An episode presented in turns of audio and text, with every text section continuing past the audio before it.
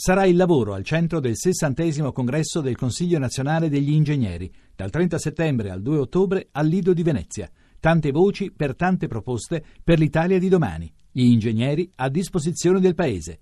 Tuttoingegnere.it Voci del mattino. Do il buongiorno al Presidente della Commissione per le questioni monetarie e economiche al Parlamento europeo, Roberto Gualtieri. Buongiorno. Buongiorno. Parliamo di Europa e fisco. C'è questo progetto per eh, eh, rafforzare eh, diciamo, la, la, politica eh, fiscale e finanziaria a livello europeo. Si parla da molti anni di armonizzare le politiche fiscali eh, dei Paesi membri. Qua eh, la proposta è quella di eh, fare un notevole passo oltre, cioè quello arrivare addirittura alla creazione di un ministro delle finanze unico. Di che cosa si tratta? È una delle proposte di medio-lungo termine, però, che sono contenute nel cosiddetto rapporto dei cinque presidenti, cioè il rapporto che individua il futuro dell'Eurozona e l'idea è quella appunto di costruire un vero ministro dell'economia eh, europeo che a mio giudizio deve essere un commissario perché i commissari sono eletti dal Parlamento, hanno un rapporto quindi democratico eh, con i cittadini, con il resto delle istituzioni europee naturalmente il tema è di quali sono i poteri di questa figura. Ecco, da una parte c'è chi pensa che deve avere più un potere negativo, cioè di veto sui bilanci degli Stati membri, dall'altra parte chi come il sottoscritto pensa che un ministro delle finanze deve disporre di finanze e questo quindi eh, porta al tema dell'esiguità del bilancio europeo, solo l'1% del PIL, la necessità di costruire quella che si, che si chiama in gergo una capacità fiscale dell'Eurozona, cioè delle risorse maggiori che possano consentire di svolgere delle funzioni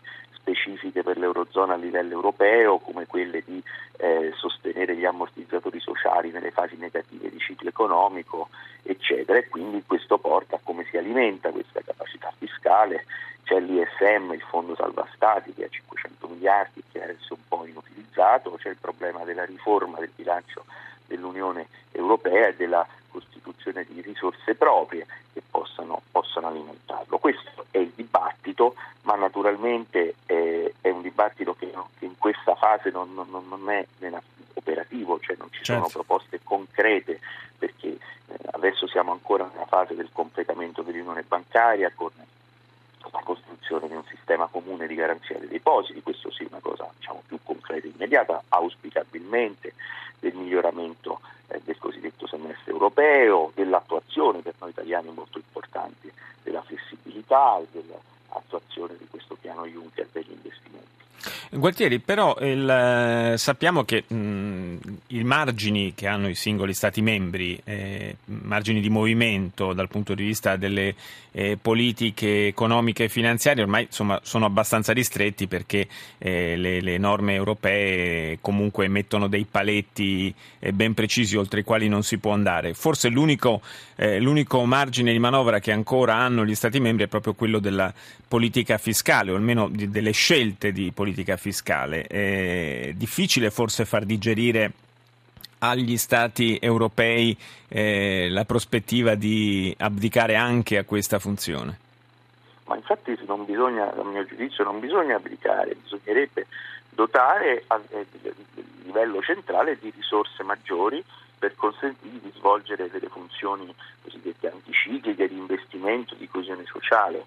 E invece l'idea che il centro, Bruxelles, eh, invece di avere delle, delle risorse per agire, debba utilizzare le risorse, controllare fino al dettaglio le politiche economiche e le risorse degli Stati membri è un'idea sbagliata che peraltro non esiste anche in nessuno, in nessuno Stato federale. Su questo appunto, come dicevo, ci sono visioni diverse, la visione Scholbe che è più appunto quella del controllo minuto e invece la visione più tipo federalista che è quella della graduale naturalmente perché non è pensabile non sia graduale ma costruzione di una capacità fiscale propria eh, dell'Unione, dell'Eurozona che svolge alcune funzioni e che consente anche di avere un eh, controllo meno ossessivo stante alcuni limiti appunto sull'indebitamento, sulla spesa pubblica, però delle, delle, delle, delle fiscalità nazionali. Però già adesso l'Europa non rinuncia a intervenire, almeno a fare osservazioni sulle politiche fiscali dei Paesi membri. L'abbiamo visto con la polemica dei giorni scorsi tra il Presidente del Consiglio Renzi e Bruxelles sull'opportunità o meno di eh, alleggerire il carico fiscale sulla casa piuttosto che per quanto riguarda le tasse sul lavoro.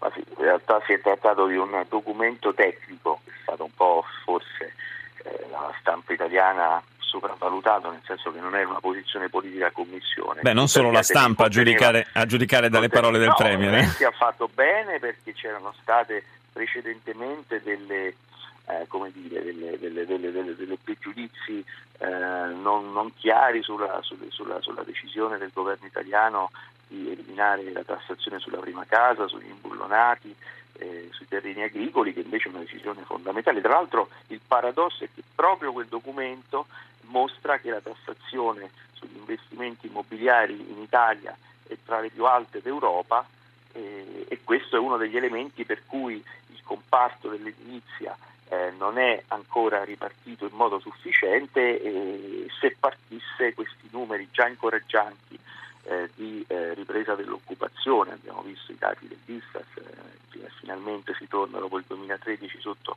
il 12%, potrebbero eh, con- conoscere un'ulteriore impennata. Quindi si tratta di una scelta giusta, noi stiamo spiegando in realtà appunto non poi i burocrati autori di quel rapporto, ma la Commissione sta capendo invece che l'Italia eh, non va nella direzione diversa delle raccomandazioni che dicono che bisogna dare priorità alla riduzione del carico fiscale sul lavoro. L'Italia sta facendo una manovra eh, di grande respiro di riforma fiscale, tre anni di orizzonte, incentrata proprio sulla riduzione delle tasse sul lavoro e sull'impresa.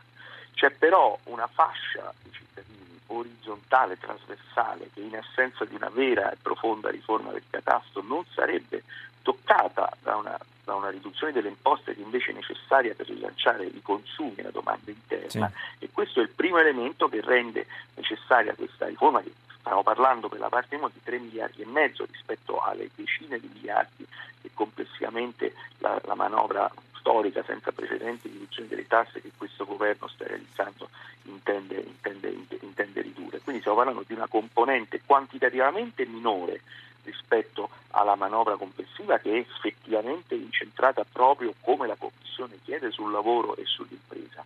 E però di una, di una cifra limitata ma molto importante con un grandissimo valore aggiunto sì, per so... la crescita e per i consumi sia dal punto di vista dei consumi dei cittadini sia dal punto di vista della ripresa di un comparto importante come quello di Soprattutto in un paese come il nostro nel quale la eh, proprietà eh, dei, delle case insomma, è molto molto diffusa. Esatto. Grazie. Nel quale negli ultimi anni c'è stata un'impennata invece del, del, del carico fiscale, quindi si tratta di un ritornare a livelli normali. Grazie Roberto Gualtieri, Presidente della Commissione per le questioni economiche e monetarie al Parlamento europeo.